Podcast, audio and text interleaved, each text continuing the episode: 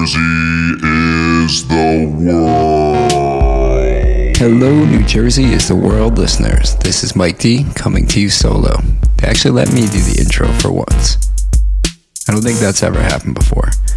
So I'm really excited to share an interview we did with Mark from the band Brewster. And we ended up having a super fun conversation, which, as it always does in New Jersey, leads back to the world of punk rock.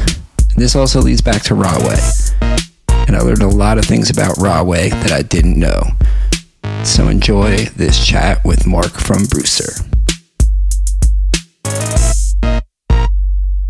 I've got a small nicotine vape. I might hit sometimes. Is that okay if I? Yeah, we're, we're Okay. we're, we're talking. Groovy. like yeah, man, do whatever it makes you comfortable. We, I have one random question though before we do anything. Cool. Do you know the guys from the band Bulldoze? Bulldoze. Yeah, Uh, no, I've never heard of them. never heard. It, it, I thought it was just be. I um. I, I know one of the guys. We go to the same jujitsu gym, and out of the blue yesterday, he was like, "Do you know a guy, Mark Bucci?" And I was like, I was like, sort of. I was like, we're, we've been chatting. I was like, he's going to come on our show, but it must be a different person. But I just thought maybe because right, it's not a super uncommon name. Like I'm sure you're not the only one. It's like I'm one of eight eight million Mike Dolans. Yeah, that's true. Are they a band in New Jersey? Yeah, they've been around forever in New York and New Jersey. I mean, they've been around since the the '90s, but they're like a big like hardcore band. They were like super popular at one point. They're still pretty popular to be to be honest. I'm gonna see because I worked at a music venue for a long time. Oh, they played at Club Chrome. Oh, that's way before my not way before, but uh, let's see if I recognize any of these dudes. I mean, by the looks of these guys, they know a lot of people named Bucci. Yeah, yeah, yeah. That's what I thought, but I just thought it was it, was- it was this literally happened yesterday when uh before before class he brought because we were Oh wow. he was just like, do you know this person? Do you know this person? So I figured I just had to throw it out there. Um, No, I don't. I mean, I kind of recognize one of these dudes, but no, I don't think so. Unless they ever played at Crossroads in Garwood and like really remember me for some reason. oh, you worked at Crossroads. I did. Yeah, I was the sound tech there for almost a decade. oh, I love that place. Yeah. Have you been recently? I have. I went. Um, Chris and I have been a couple times recently. We went to see um, Marissa from Scream Owls do like her solo thing, uh, and then we went another night for some some other bands. Cool. Do like that spot? It's very cool. I, I worked there from like 2011 until right at the 2018, maybe something like that. So that was that like your uh, your your proper intro to the Jersey music scene. No, no, I would I would say that was like uh that was where I like cultivated everything. But I mean, I've been I've been in and around since I'm 34 now and since I like I don't know, since I was in high school like 14, 15. Um, That's pro- that's probably a good place to start actually, because we should if we're going to do a show, we should probably say, Sure. Hey everybody, it's me, Mike Yeah. from New Jersey is the world. Um, I'm here solo. The rest of the crew will hopefully pop up soon, but I'm very excited to be here with Mark, with Mark Bucci. How you doing, Mark? Good. How you doing, Mike? I am doing well. I always like when I can kind of uh, pop out in the middle of the day from my, my day job and do something fun like this. So it's like a nice Yeah. break in the middle of the day.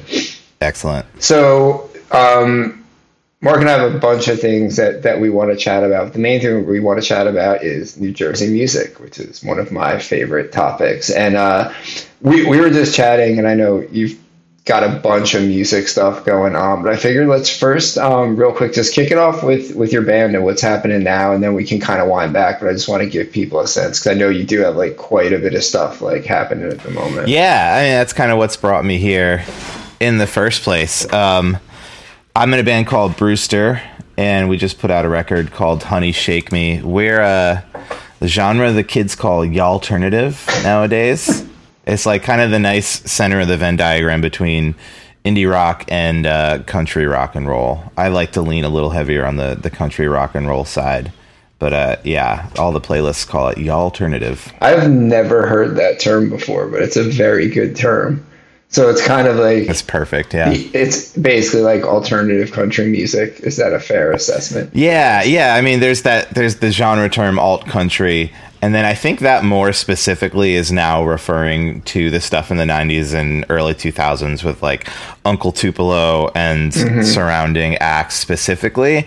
And then it looks like the alternative side is more like uh, younger people inspired by like Yankee Hotel Foxtrot era Wilco. Got it. So yeah, micro genre for sure. That absolutely does. Uh, does Mojo Nixon fall into the alternative? I don't know Mojo Nixon. Oh, very cool. Like uh, I would say like punk country.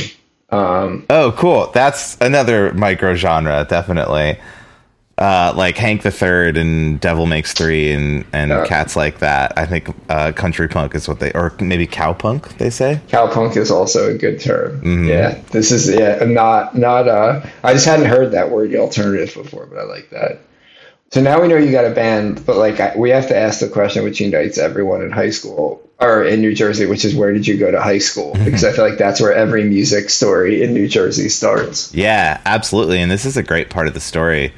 Uh, I went to Westfield High School in Union County. Home of the Watcher. and yes yeah the watcher is the big thing that we hear now and like and this this is a good way to branch into everything that we wanted to talk about like when you hear the word westfield or when people in new jersey hear the word westfield it brings to mind nowadays it brings to mind like the watcher is a great example i don't know if you watched that but like that was like the worst representation I've ever seen of that town in my life. Yes. I, it looked like Greenwich, Connecticut. Yes. Like it was. That is not what. And also, they put it on a lake, which was really weird. We uh because there's no.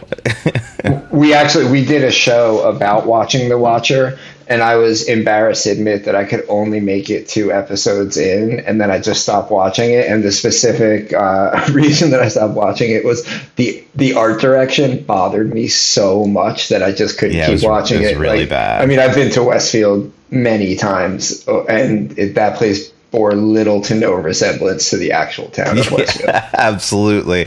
They captured the vibe of the people that live in Westfield now, which was, I think, why they gave them these huge houses and stuff. Um, but I grew up there in the 90s and I left in like, I've, I've been in and out since like 2008. Basically, I work there now, funny enough, and like I live in Union County again. Um, but the the Westfield that I grew up with I, I don't know if it really exists anymore. Um, the I, I don't know if you ever went. Did you ever go to a record store called Sound Station in Westfield? don't think so that was not on my record store list which is sad They well, you know, I guess they were a CD store. Really, now thinking of the the time that it was. I mean, they started doing vinyl when the you know the vinyl comeback, quote unquote, started happening. Um, but the whole time I was growing up, there was definitely a CD store. Um, but they threw shows and all this stuff, and it was right by the high school. That's you know the fact that there was a store like that in Westfield is a good representation of like what was going on there. So like the Westfield that you see now, like the the the upper one percent, like uh, trust fund kids. I'm I'm speaking of the youth there, I guess, because I grew up with the youth. Lacrosse playing uh, trust fund kids, uh, the the SUV driving soccer moms, like all this wealth essentially is what I'm talking about. That kind of started coming in while I was growing up there, and um, so when I say I'm from Westfield, a lot of people, you know, get the image that I may be one of these people, but I like to put it in the way of like, no, that wasn't me, but I had to grow up with all these people surrounding me. And uh and then you know I ended up getting involved in the punk scene in New Jersey and like if you ever needed an easier enemy than that, like yes um, but Westfield had a great it had a great music scene. There's a lot of ska, so I was a ska kid growing up, big time. Um, there were punk shows. There was this awesome record store uh, with this guy Bob Larson, who I'm I'm still friends with, luckily. Um, that would like it would be a safe haven for kind of alt kids that didn't fit the mold that Westfield was trying to put us into. Uh, and he would let us hang out there after school. And he'd be the guy that when we were like 12 or 13, be like, Have you ever heard of this guy, Jimi Hendrix or The Misfits or something like that, you know? Um, you know, they were delis that we drank 40s behind and like, you know, all that kind of stuff existed while I was growing up there. So that was that was kind of my introduction into it, even before I was old enough to get down to New Brunswick, or even play in venues and stuff. There were VFW shows. There were all that all the all the fixins. Had, I mean, our our where we grew up in Essex County, the big store record store for us was Let It Rock, um, which was an amazing serious like independent record store. I mean, they had stuff from all over the world, like you know, punk, like old greasy rock and roll. Although I will say, as nice of a guy as Bobby, who owned it, was, and he is a very nice man. He was extremely intimidating. Oh So yeah, was- yeah. People were not hanging out at Let It Rock beyond just like buying records, or at least I wasn't. I was too terrified to do that. Right. Every store's got to have that one guy for sure. Yeah, and he was the only guy. There was an employee at Sound Station that was like that, but luckily we had the his foil as well. Yeah, we you only got you only got Bobby when you went to Let It Rock, but uh, but he he he had an extremely deep knowledge of, of music, and then he went on to open the Clash Bar later on. Oh no shit! Very cool. Yeah. What uh, who were the big bands when you first got into punk in Jersey? The big ones in Jersey. Let's see. Um, God, I don't even. uh, You know, I can't even. I don't know if I could even say if there was one. Like specifically punk wise, like we definitely. When I got older, we definitely had to go into New York a lot. Um, especially like Tompkins Square area. There was uh, I was I was into the uh, crack rock steady scene when I was a teenager. I don't know if that rings any bells for you. No, but I'd love to hear about it because it's the wonderful, Yeah, well, wonderfully this- named. Yeah, it's very. I mean, I, I I I can't listen to it anymore, but it was uh, yeah, it was like ska core bands. There's a band called Leftover Crack. Uh, Choking Victim was another one. Indie K. Oh, choking victim. Know. yeah, yeah, yeah. So that whole scene, uh, I would go into New York to see that those shows all the time. Um, but in in where I was in Westfield, it was really I would say it was actually mostly ska. Now that I'm thinking about it, because uh, if I can put it in a time frame, I was in high school from 2003 to 2007, so like ripe for third wave to be happening. Um, and we had there was a there was a you know a church or whatever that did shows and uh oh and the folk punk thing happened there as well. I don't know do you know mischief brew or the world inferno friendship society? So World Inferno, I know, and absolutely massive, massive fan of that band. Um, seen them Killer. play I was as well. times. I still am. Actually, I still listen to uh, Red Eyed Soul like with some frequency. That's Yeah. a great record. yeah i was like the perfect age for that record to come out i still remember it came out on uh, june 6 2006 so i could be 666 uh, i was like a junior in high school i think when that came out and they i don't think they specifically ever played in westfield but uh, erik petersen rip of and jack rip now too both of them Yeah, yeah. um, Erik Petersen came and played in Westfield a couple times at our church. The guy from Mischief Brew, and then the those two bands would play at Hamilton Street Cafe. And I remember they even did like a, a double header there a couple times. So there was a train station in Westfield that would take you right to Bound Brook, or you could go to Bloomfield Ave or anything like just right from the train. So like. As a little shit eating punk, you could go to all these shows very easy. Where were you going on Bloomfield Avenue? That's interesting. Uh, Bloomfield Ave Cafe. Huh. Another venue. So It I was think like the- like a this- decade older than you. so I was probably. I think so. Yeah, this is probably the yeah. generation right after you, after y'all. Yeah, yeah. Um, it was like the sister venue to Hamilton Street Cafe, if you ever went there, which was like the smoke inside, drink forties in the back venue of my youth. the best kind of place.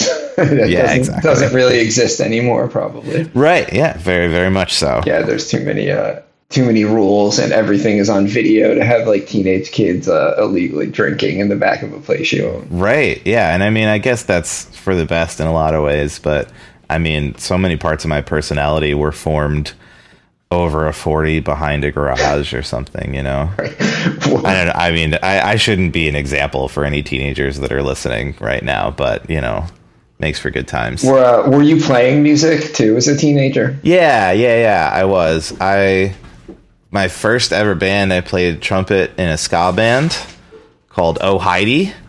uh, which went on to form a ska band called the Mafia, which ended up, I think they did a like a small tour with Big D and the Kids Table or something like that. They did, you know, some small East Coast touring stuff, um, and then and then I was in a punk band called the Diehards, which did okay for a while.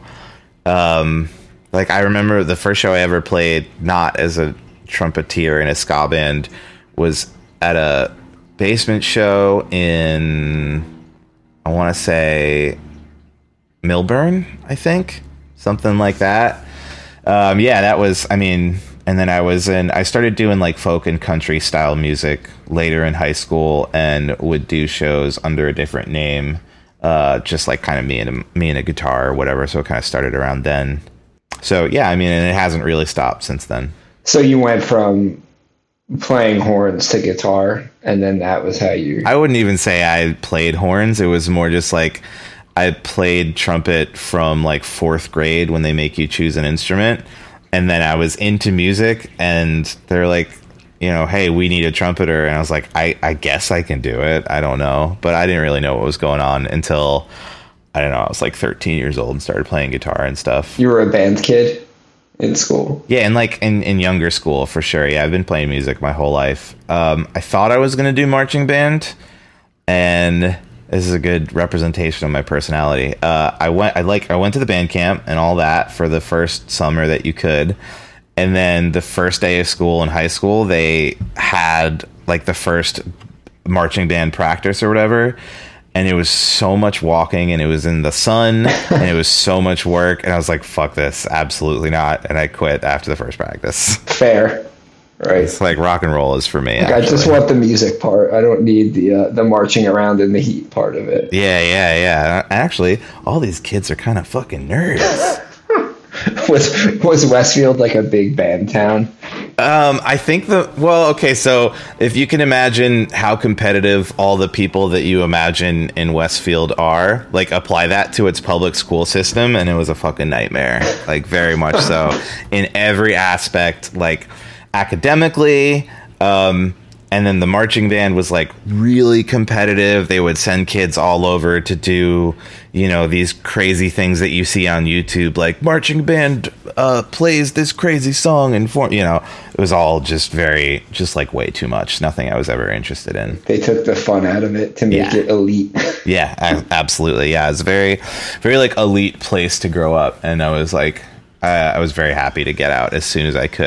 I, it was like, uh, it was, yeah, I was a misfit, big time, and like, luckily there were other misfits. Like, there was a there was a street across from the school where we would smoke cigarettes and listen to punk rock or whatever, or uh, smoke weed and listen to Bob Marley when we were 15 or whatever.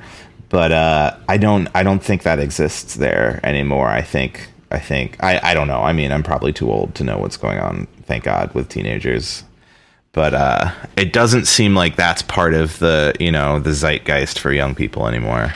No, when I was in Westfield not too long ago for some random street festival and the musical entertainment at the festival was the local School of Rock. And no no shade That was probably that was probably the place that I work. Yeah, and what I was going to say was I was actually incredibly impressed with like how well these young kids could play their instruments. But there was this other part of me that was like, I don't think these are really like the songs that I would picture like 12, 13, 14 year old kids playing. Like, you know what I mean? I, I and I remember saying to, to my kid who's, who's 12, um, who, who's also a, a musician, like, wow, they're all really like technically super proficient, but I bet they didn't pick these songs. Yeah, absolutely. Yeah, there's like there's definitely a it's something. So I work at this place called Valencia School of Music. Um, it might have been that one, but there's also a local school of rock that that's that's not where I work at. Um, but uh, one of the things that I try to do as a teacher, um, because I wanted so bad for something like that to exist when I was that age, like all this stuff that I'm talking about now, like probably wouldn't have happened to me if I had this place to go to have band practice and like adults to look up to and support the th- things that I was trying to do. Like I always felt like I was fighting everything every fighting against everything around me to be able to do that. So the fact that they have that support is great. But I know that there's like a generational disconnect um, because it's mostly like I'm I, I'm a millennial, but I know I'm not like quite old enough to like have the kind of funds to start that kind of business. So I'm more like working for Gen X. And a lot of the music that these kids end up doing is like 90s hits for Yeah. sure. Yeah, that's excellent summary of what, what I was thinking. Like I was like, this is like stuff that was on the radio when I was in high school, you know, 20 Right. more than 20, 20 years ago. Um, you said that you were like, oh, I couldn't you couldn't wait to get out of Westfield. Like where did you get out to? What was the next stop? kind of all over and I, and it's been back and forth just because like my parents lived in westfield and like if everything failed i would just move back in with them but the first place i left was i used uh, i used college as an excuse to get out i went to bloomfield college i don't know if you've ever I sure do. Yeah. I grew up not far from there. Cool. Yeah, it's way different. Speaking of things that are different now, it is like taken over the town. Um, I went there from 2007 to 2011, um, and it was way smaller deal. Um, I think it's my tuition money that has made it into what it what it is now. Uh, but it was an awesome place to go. They had a they had a audio engineering program, um, and it was a cheap, cheap, cheap school. It was not hard to get in. My grades were not good, and all of my extracurriculars were music related, and like that made me look good to the school, which was great. So I moved to Newark and rented an apartment with some friends. Um, and then I would take the bus to Bloomfield. I didn't want to live on campus, so that was the first place that I went. Where uh, where in Newark were you living? I think it was cent- center or central, uh, like near NJIT and Rutgers and all that stuff. and then go on up Bloomfield Avenue and then make your right turn to Bloomfield College. Exactly. And yeah, Exactly. Yeah. Easy peasy. what I Yeah, and I was there for a couple. Oh, go ahead. I was gonna, uh, no, go ahead. I was going to ask about the audio program because I didn't know that even existed there. Yeah, it's it's especially great now. It's run by this guy Tori, that was like a music business teacher when I was there, and then he's ended up running the whole program. It was very it was it was very low key when I was there. There weren't many students, but this was like so this was 2007 that I was there. So we're talking about like the small two channel M boxes, and they had like pretty much just the beginning of home digital audio starting to become really, really, really available.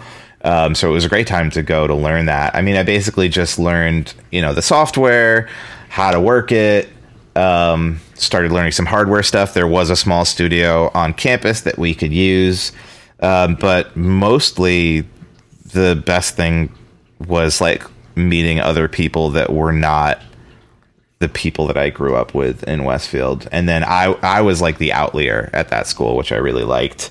Um, super diverse, super, you know, I just the the antithesis of everything that was in Westfield High, and I was like surrounded by art, but in a really, I mean, this is what I really liked about that place is that it was very Jersey school. Like it was not, it was very small, um, but had a lot of heart. I guess is what you could say. Like everybody was there very much to do the thing that they wanted to do and they were going to figure out how to do it and like that that meant whether it was like making beats or recording bands or whatever it was like small two two channel m boxes like and then me and my roommates in my apartment like ended up using like four of those chained together to record drums in our apartment and stuff like that uh, now they have a huge studio, a brand new building, like a whole creative arts and technology department that's really awesome. So very happy who for whoever gets to go there now. It Was uh, were you like were you thinking you wanted to become like an engineer and go into like production? Was that sort of the goal at that point? I think so. Yeah. I mean, I always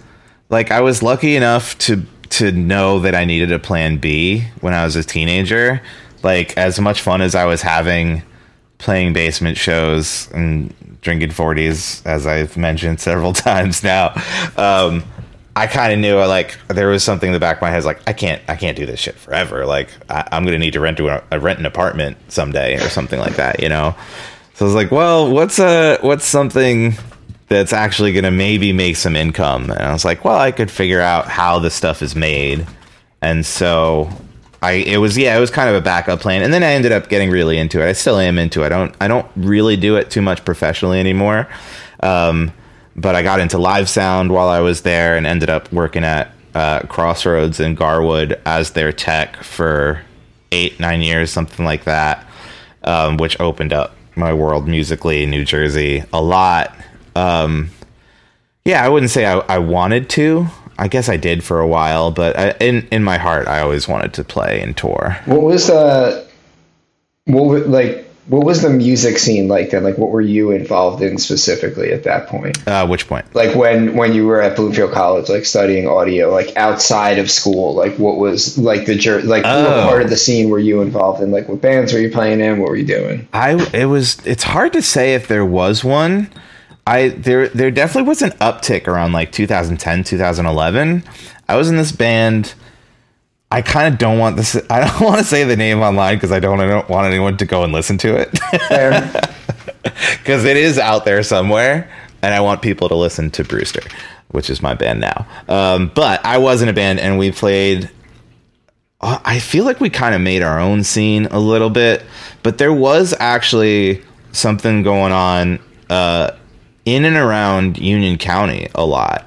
Um, you know the bar Butch Coles in Rahway? I do not know. It's right on St. George's. I don't get out much. Yeah, it's it's you know it's just some it's some dive um, on right on 27, and they had an owner. He might still be the owner. I don't know, but he was like really into cultivating bands for a moment. Uh, there was there was my band. There was this one band called Traveling in Stereo. There was this band called The Ugly Club. There was a band called Chocolate Bread. It was like kind of it was like really right on the cusp of when indie started taking over the world and uh, there was like a little bit of rap in there. There was uh, maybe quite a bit of rap actually, but it was like if you can imagine like when the Black Keys were the biggest band in the Sure. world for a moment there. There's you know some bands that kind of sounded like them. There was like a live hip hop band that would kind of blend the spacier indie stuff with uh, maybe more boom bap rap kind of stuff. Uh, and we played just kind of wherever we could. I feel like every weekend. There's a place called Manny's Diner in Clark that used to be called something else. I don't remember, but they tried to throw shows for a while, and then they would have a free breakfast bar after the show for everybody. So yeah, obviously, so sick. That's a great idea for a show to have a breakfast bar yeah, it to never really caught on because they didn't charge at the door, and then they also were giving away free breakfast food. So I, I mean, I can understand why they stopped doing that. Um, but at that place, Crossroads, there were a lot of shows with this group as well. Um, you ever hear of a place called 10th Street Live in Kenilworth? That sounds really familiar. Yeah. It's gone now, but uh, I think uh, if it's not Redman, then somebody like that came through once. Um, somebody from Agent Orange too, maybe even some form of that band themselves. Um, stuff like that would pop through every once in a while. They're closed. They also were a place. It was called Apples before that. Um, but they were doing shows, so there was yeah, there was a small scene around then. It felt like the biggest scene in the world because it would draw like sometimes hundreds of kids out. But it was more venue and bar based than it was basement and mm-hmm. church and VFW based at that point. That's interesting. Yeah, because I, for for us, like a slight generation before that, it was definitely like church, VFW, a little bit of the basement thing. It it wasn't like didn't there were basement shows in New Brunswick, but not. It was only one or two places. Not sort of what it turned into later on. Like it wasn't quite as big. You know. Yeah.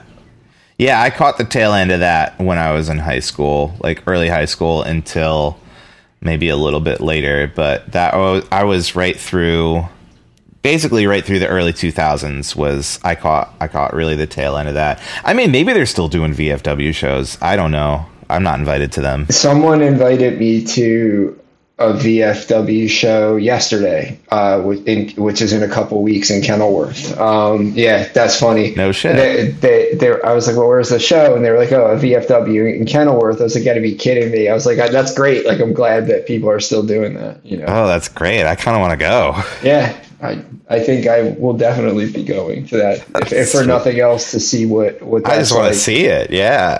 um, I mean, I went to uh, another another show not too long ago in New, New Brunswick. A, a friend of ours, uh, his band was playing in basically like a storefront in New Brunswick. So you know that stuff still definitely is is going on, and you know, Absolutely, yeah. As as early as like right before the pandemic, Brewster was still playing basements in New Brunswick. I feel like we may have aged out of it a little bit now that we're all in our thirties.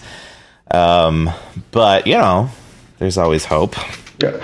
But yeah, that's that's definitely still going on down there. I don't know how much there is for the country rock bands. Yeah, that's what I was just going to ask about about Brewster specifically. Like where when when you're when you're in you know if you're playing in Jersey, like what what do the bills look like? Like where do they where do they where do you get to play? Like who do you play with? It's tough to say at this very moment because we don't play locally a ton right now. But coming up, um, so I I was in this band called Man Dancing that was like right right now in New Jersey. There's a ton. Well, I don't know if it's still. I think it might be, but there was a ton of emo and pop punk coming out of New Jersey for a long time, and that was kind of making up the basement scene.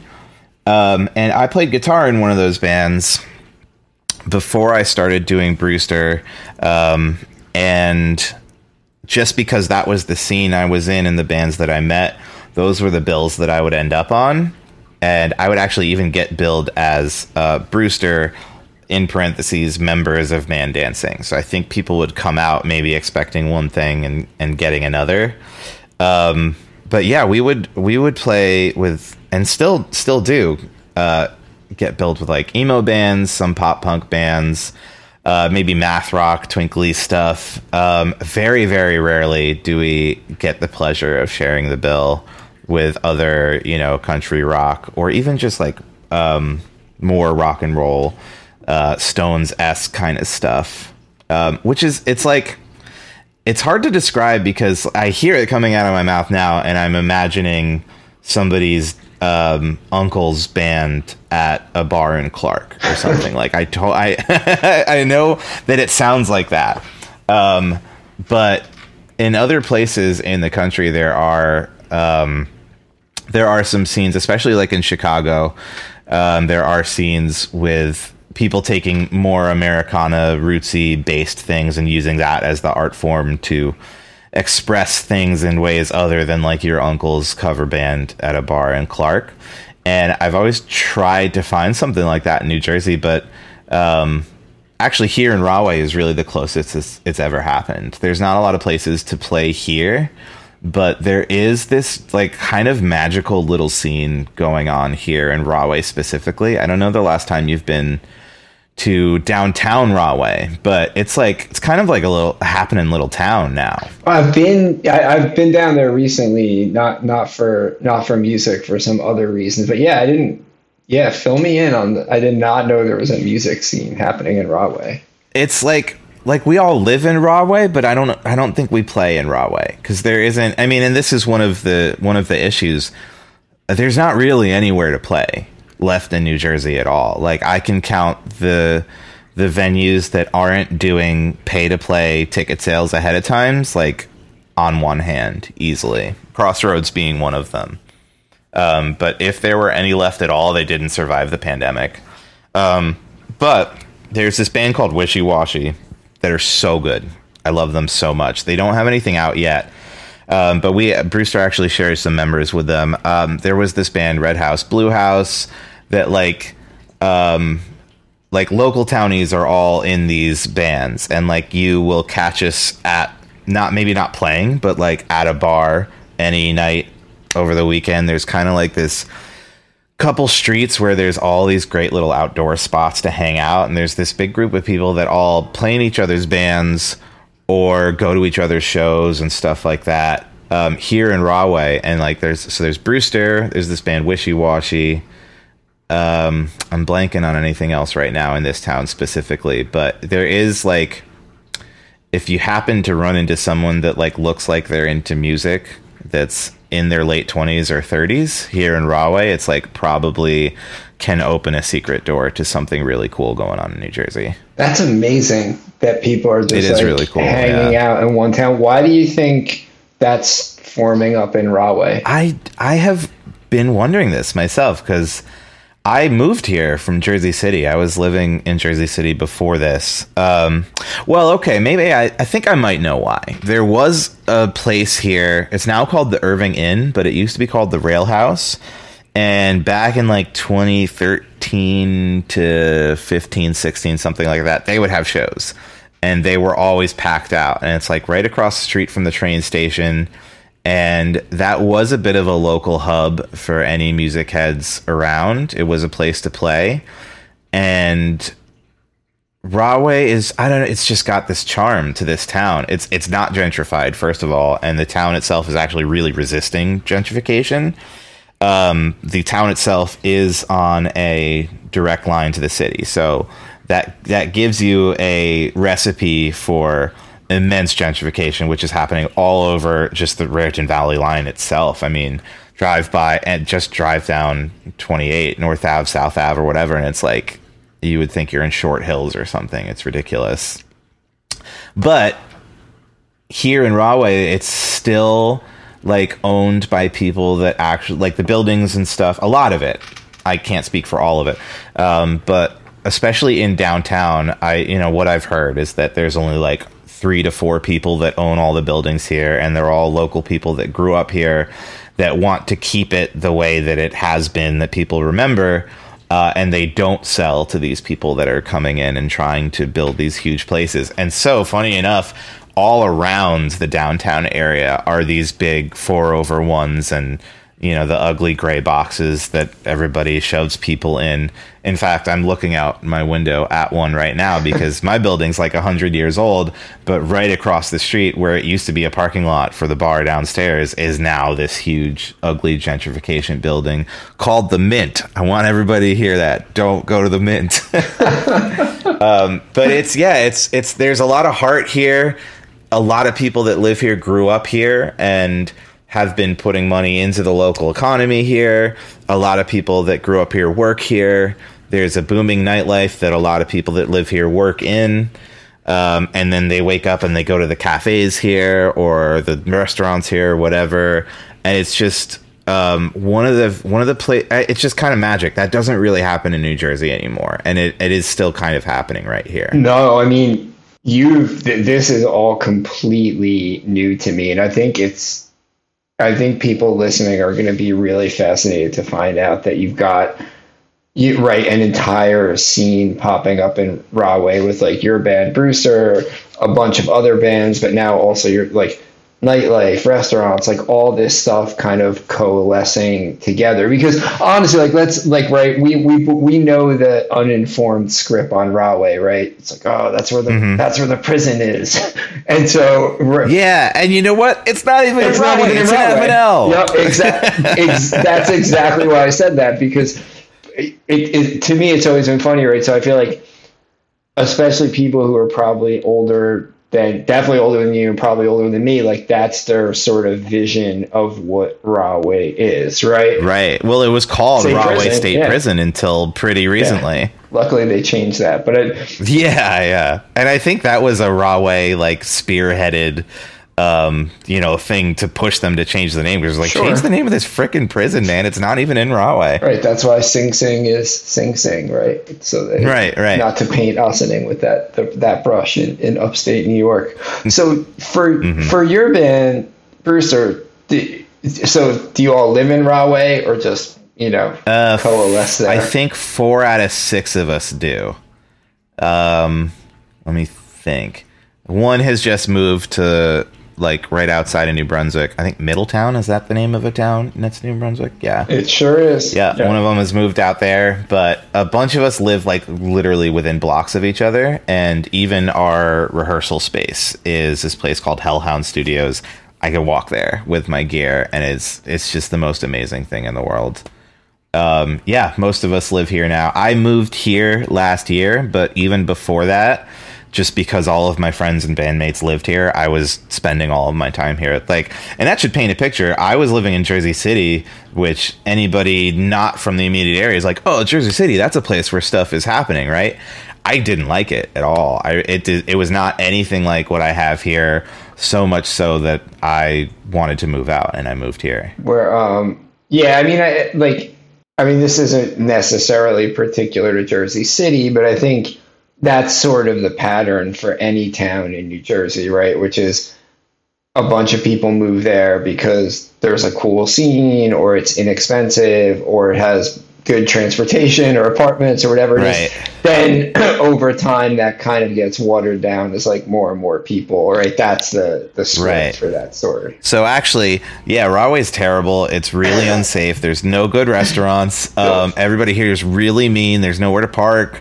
Uh, and the weather is terrible for some reason. I don't know. It's, like Seattle like a- over here. Don't come. Don't come It has here. its own terrible weather pattern, right? Just Yeah, yeah, yeah. right on top of Rahway. Yeah, it's from all the refineries in Linden. It actually just blows over Right. chemicals here, and it's constantly uh, poison rain all the time. that that cogen plant. Yeah, Yeah, exactly. blowing stuff over. Did did you you your new record? Did you record that in Rahway? Where'd you record it? Oh yeah, funny enough, um, I did some of it here. It was pr- it was pretty much done by the time that I got here, um, but it was all fully recorded in New Jersey. Yeah, um, there's this studio called uh, Gradwell House down in like near Cherry Hill, where we did some of the stuff. Um, I was living in Jersey City. There's this awesome studio called Timber Studios in Bayonne. Yeah, Are you aware of it? I've heard of this before. Yes. Very cool. Yeah, the the guy that runs it, I went to Bloomfield with him. Yeah. Uh, Adam Sachoki's his name. He's awesome. We did some drums there. I did some drums in my apartment in Jersey City. Uh, I lived in the neighborhood McGinley Square, which had a lot of those like uh, old Victorian houses that were converted into apartments. So I had this like big, beautiful uh, wooden living room with like 12 foot high ceilings that I was able to do drums in uh, for one day because I didn't realize that the apartment building that was like directly next to this house, um, the drums were echoing in the alley the entire day. And so we were not able to get away with that a second time. But I did. Yeah, all my vocals, all, like a lot of the recording. I had like a small bedroom studio there that I did a lot of it. So all definitely all you done in New Jersey. yourself? And then I mixed a lot of it here in Rahway. Yeah, yeah, yeah. I did, I did, and mixed it That's myself amazing. too. When um, I so I I've heard your record and and, and I was digging it right away because it's new, right? It just came out in the last like Uh, just a couple weeks. Yeah. yeah. To say, like when you emailed me, yeah, it was pretty pretty new, and it's on all the uh, available on all streaming services, etc. Yes. Oh yeah, folks. Honey Shake Me by Brewster just came out April seventh. Made here in New Jersey. Where uh, where do you prefer people get it so that you get money? Because one of one of my things that I talk a lot on the show, and I think it's par- partially because of my day job, but partially right because I've been involved in like music and art my entire life is I'm not like I refuse to use streaming services because I think they are Yeah, very or I would say like 99.9% of them. There are a couple independent services that do right by musicians. Um, Mm-hmm. because I, I do think they just financially screw artists, but like, is there a preferred Oh, way that you would want people to get your music? Unfortunately, I gotta say, go to Spotify because the actual way to get these uh, these tours and these gigs and stuff that really help the band out is by pumping up the numbers on Spotify. Yeah. Um, if you've got some money to burn, throw it over on Bandcamp for sure. Um, but yeah, it's. I mean, uh, to your point, I've I've kind of just fully given up and let the machine take me. It's like I, I had I kind of had to make the cho- and and so many musicians feel like this. It's like you you know kind of goes back to the whole like no ethical consumption under capitalism kind of thing. Like you if you have if everybody on the frickin' planet is using spotify to listen to music um do i want to have a career in music? Yes. Do i want people to hear my record? Yes. It like it has to go on this service. Um as and i fully agree with you. Like it is completely disrupt it is basically um completely devalued music i mean that's been going on for ages but especially especially the big boom of spotify um but realistically, it's the only place that people are hearing stuff, discovering stuff. Like every, t- uh, like I didn't even um, print physical uh, records this time. I just printed out a big poster with a QR code. Uh, and while we were on tour, it was like the biggest thing you can do is like scan this, follow us on Spotify, pump our numbers up, listen to it there, um, because the and you know it just it, it goes past the streaming and it's like the anybody booking actual shows above a 300 capacity venue is in some way shape or form using either live nation or aeg Right. and the agents for this are going they're looking at your spotify numbers. They're not looking at how many people support you on bandcamp. Some do thank god the real heads. But in general it's like yeah, I, I had to make that compromise for sure. So yeah, I'll uh, stream it on Spotify, please. No, I, I just wanted to like. I mean, that's why I asked, Yeah, right? Mm-hmm. Because ultimately, I want, yeah. If if if people hear this and they, and they want to check out your music, like where where does that happen? So when you're, because you're you, you just got back from tour, or you're going on tour, oh, we just got back uh, like a week ago. and so when you were touring, that's really fascinating to me. So basically, like Spotify plays are becoming sort of the the currency for booking good shows now. Absolutely, one hundred percent, absolutely. Yeah, um, especially like the monthly listener count because that's the one that they put at the top of your page.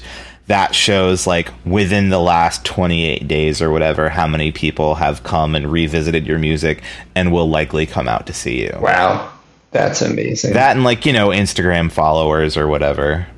yeah, it's a very a very different world. I I, I was saying to someone that, that I know who's like a a friend who's a relatively successful musician was like managed to make a career out of being a musician for quite a long time and what what they were saying to me was that basically the the job is no longer just making music. It's like you said, it's also being good at Spotify, being good at, at Instagram, and you know, it's almost um, become like mar- marketing is almost sadly as important or more important than the, the music that you make. Yeah, I mean, the the at the at the end of the road, the music is the most important part. Um, Of course. you like there are a lot of bands that end up in like the emperor's new clothes type of situation where like they've got great numbers people are listening and following and all this stuff but it could just be from playlist counts that people are passively listening to it it may not be active listeners and stuff like i i want to cultivate people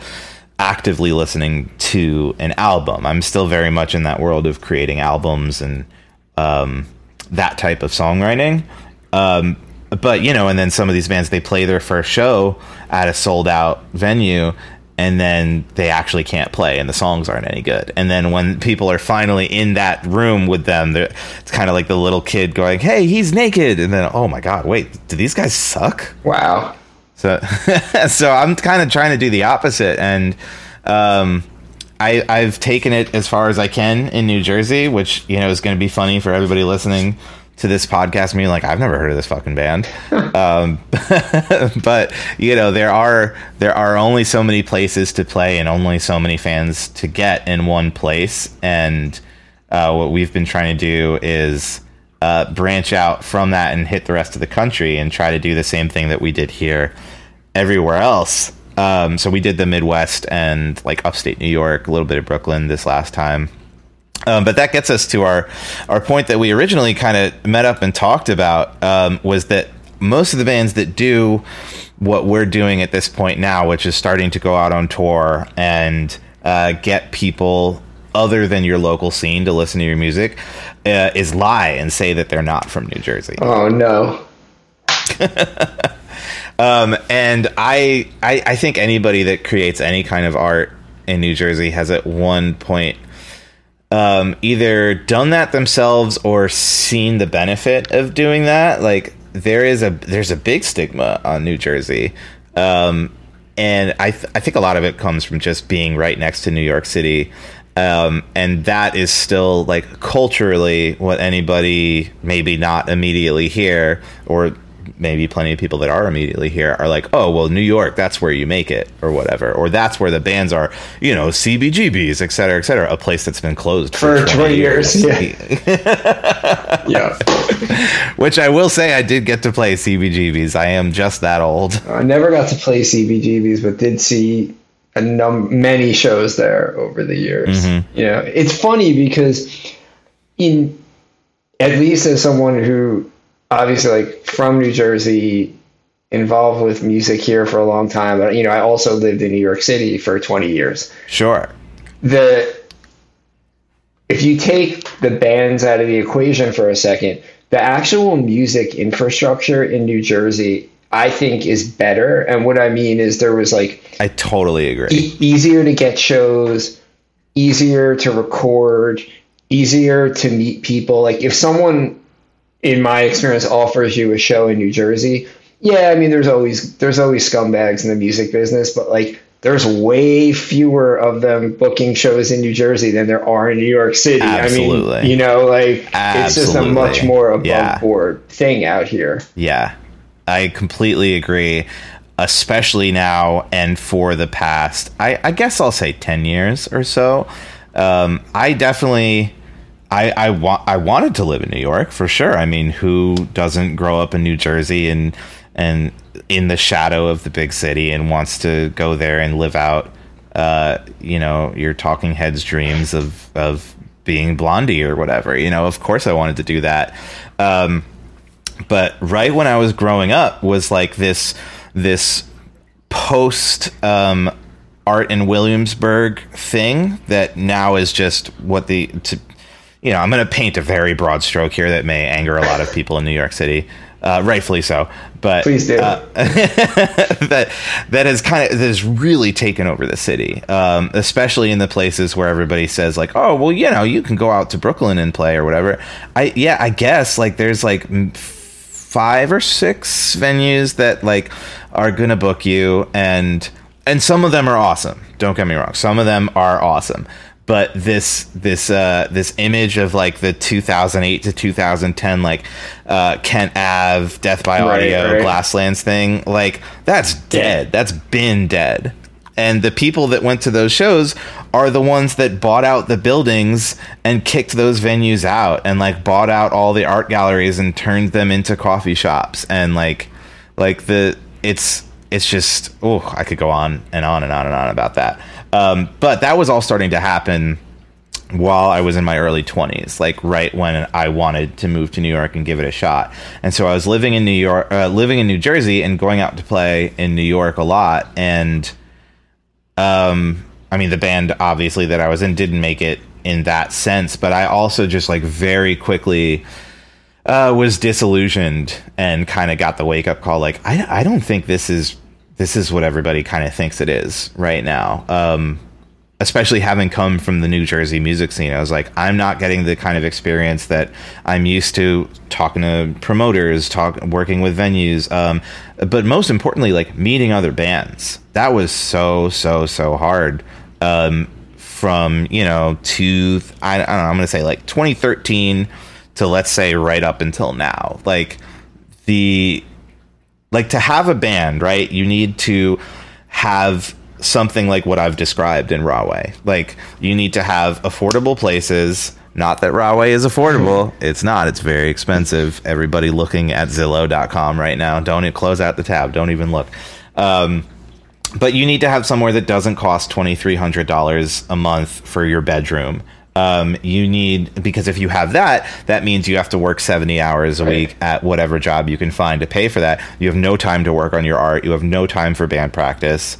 Um, you have no time to gig, anything like that. And like creating art takes time. It takes work.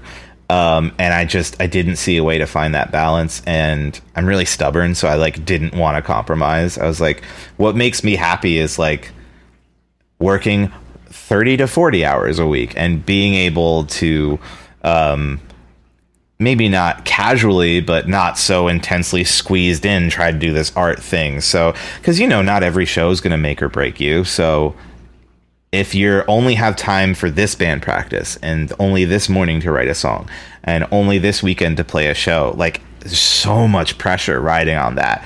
Let alone the fact that you're like, oh, this is I'm in New York. I really got it, and I really got to do it. And I just felt like every time I was in New York and meeting other bands, talking to other bands at the bar, and I, I still feel like this. It just felt like I was on a job interview every time that I was talking to somebody at the bar. They'd be like, oh yeah, what's your band? Like, what's what kind of stuff are you like let me let me check you out on spotify and they look at your numbers like oh yeah the fuck this guy whoever this guy's a nobody like that is just not something that happens here at all Huh.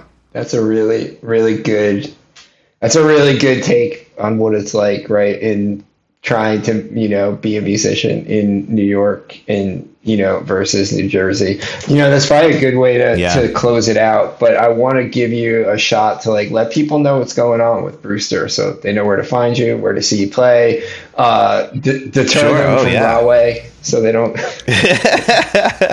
Rahway, that actually that that place doesn't exist. I made it up uh, to make New Jersey sound better. Uh, no, Brewster um, is well. We just got finished with like a little busy uh, beginning of spring. We just put out a record called Honey Shake Me. So if you're oh man, we didn't even get to talk about Yo La Tengo, the most important band from New Jersey ever, as far as I'm concerned. Uh, but yeah, if you're into bands like that, like Yo La Tengo, or like maybe like the Feelies or Wilco, or if you're a big like Tom Petty and Bob Dylan head, especially like maybe 80s, 90s stuff, uh, stuff for the heads, you know, uh, Brewster could be for you. Um, we just put out a record called Honey Shake Me that that I like a lot. Um, definitely I, I don't have any shows to promote at this moment because we're working on booking the summer um, but we're gonna hit the road again in july uh, but anybody in new jersey listening um, follow us uh, on instagram and all that brewster tunes T-U-N-E-S, B-R-E-W-S-T-E-R-T-U-N-E-S. And we'll be posting all the shows that are coming up. Um, yeah, if you want to get a taste for something uh, that has a lot of heart and community based in something that maybe you wouldn't hear otherwise in New Jersey. It's a good thing to check out. I love it. But I would love for anybody to hear the And record. hopefully we can get you get some Jersey uh, pride. we can get you to come down and play one of the uh, New Jersey is the World live shows the next time we do one of those. Oh man, that'd be great. I didn't know you guys we did do. those. Uh, we we we were doing them on a monthly basis for like the last year and a half, um, and we've taken a couple of the last like two or three months off, but we'll probably be starting that up again at some point before too long. Let's go. I'm down. Let's That would be it. fun, and then maybe we'd love to do one in Rahway. now I'm curious. Oh, absolutely, absolutely. Well, there's this funny enough in Rahway at the train station. They even built like cemented in Huh. a raised stage with like a little fence around it that has power outlets and stuff like that. There's no PA built into it, but like. Uh, the local townies bring whatever beat up PA they have out there, and like all summer we throw shows at the train station. That I would love to do something like that there. It'd be awesome, We have a PA. We can supply that. Killer. We've got a good PA. Great. Well, Mark, thank you. You heard it here first, New folks. Jersey is the World Rahway train station coming to you this summer. Let's go. Um, which I'm serious about. It's the kind of thing we would definitely Yeah. do. Um, awesome. this is awesome, Mark. I'm glad we got to talk, and I'm glad I got to learn all about Rahway. Yeah, thank and you. Uh, yeah, every will post on our website uh, when you get your tour dates up. You let us know, Absolutely. But, uh, oh yeah, brewstertunes.com for everything, of course. and Spotify, of course. And yeah, unfortunately Spotify. and unfortunately, everyone Spotify. yeah. Thanks, everyone. It's been Mike D with Mark Bucci from New Jersey is the world. Bye bye. Take care. Thank you for listening to this presentation of New Jersey is the World. New Jersey is the World is Chris Gethard, Nikki Bonaduce, Don Finelli, Andrea Quinn, Carson Kopp, and Mike D. New Jersey is the World is produced and edited by Carson Kopp, Mike D, and Andrea Quinn. You can find us online at New Jersey is the World and on Instagram at New Jersey is the World. Also, please feel free to reach out and leave us a voicemail by contacting the home office of New Jersey is the World at 973 780 4660 in regards to anything show or New Jersey related. Please subscribe and listen to more episodes of New Jersey is the World on your favorite podcast service. If you're looking to join our extremely opinionated and Jersey ish community, head on over to patreon.com and search for New Jersey is the World. We have merch, which you can find at belowthecollar.com after searching for Chris Gethard. Once again, thank you for listening to this presentation of New Jersey is the World. New Jersey is the world, where New Jersey is the world.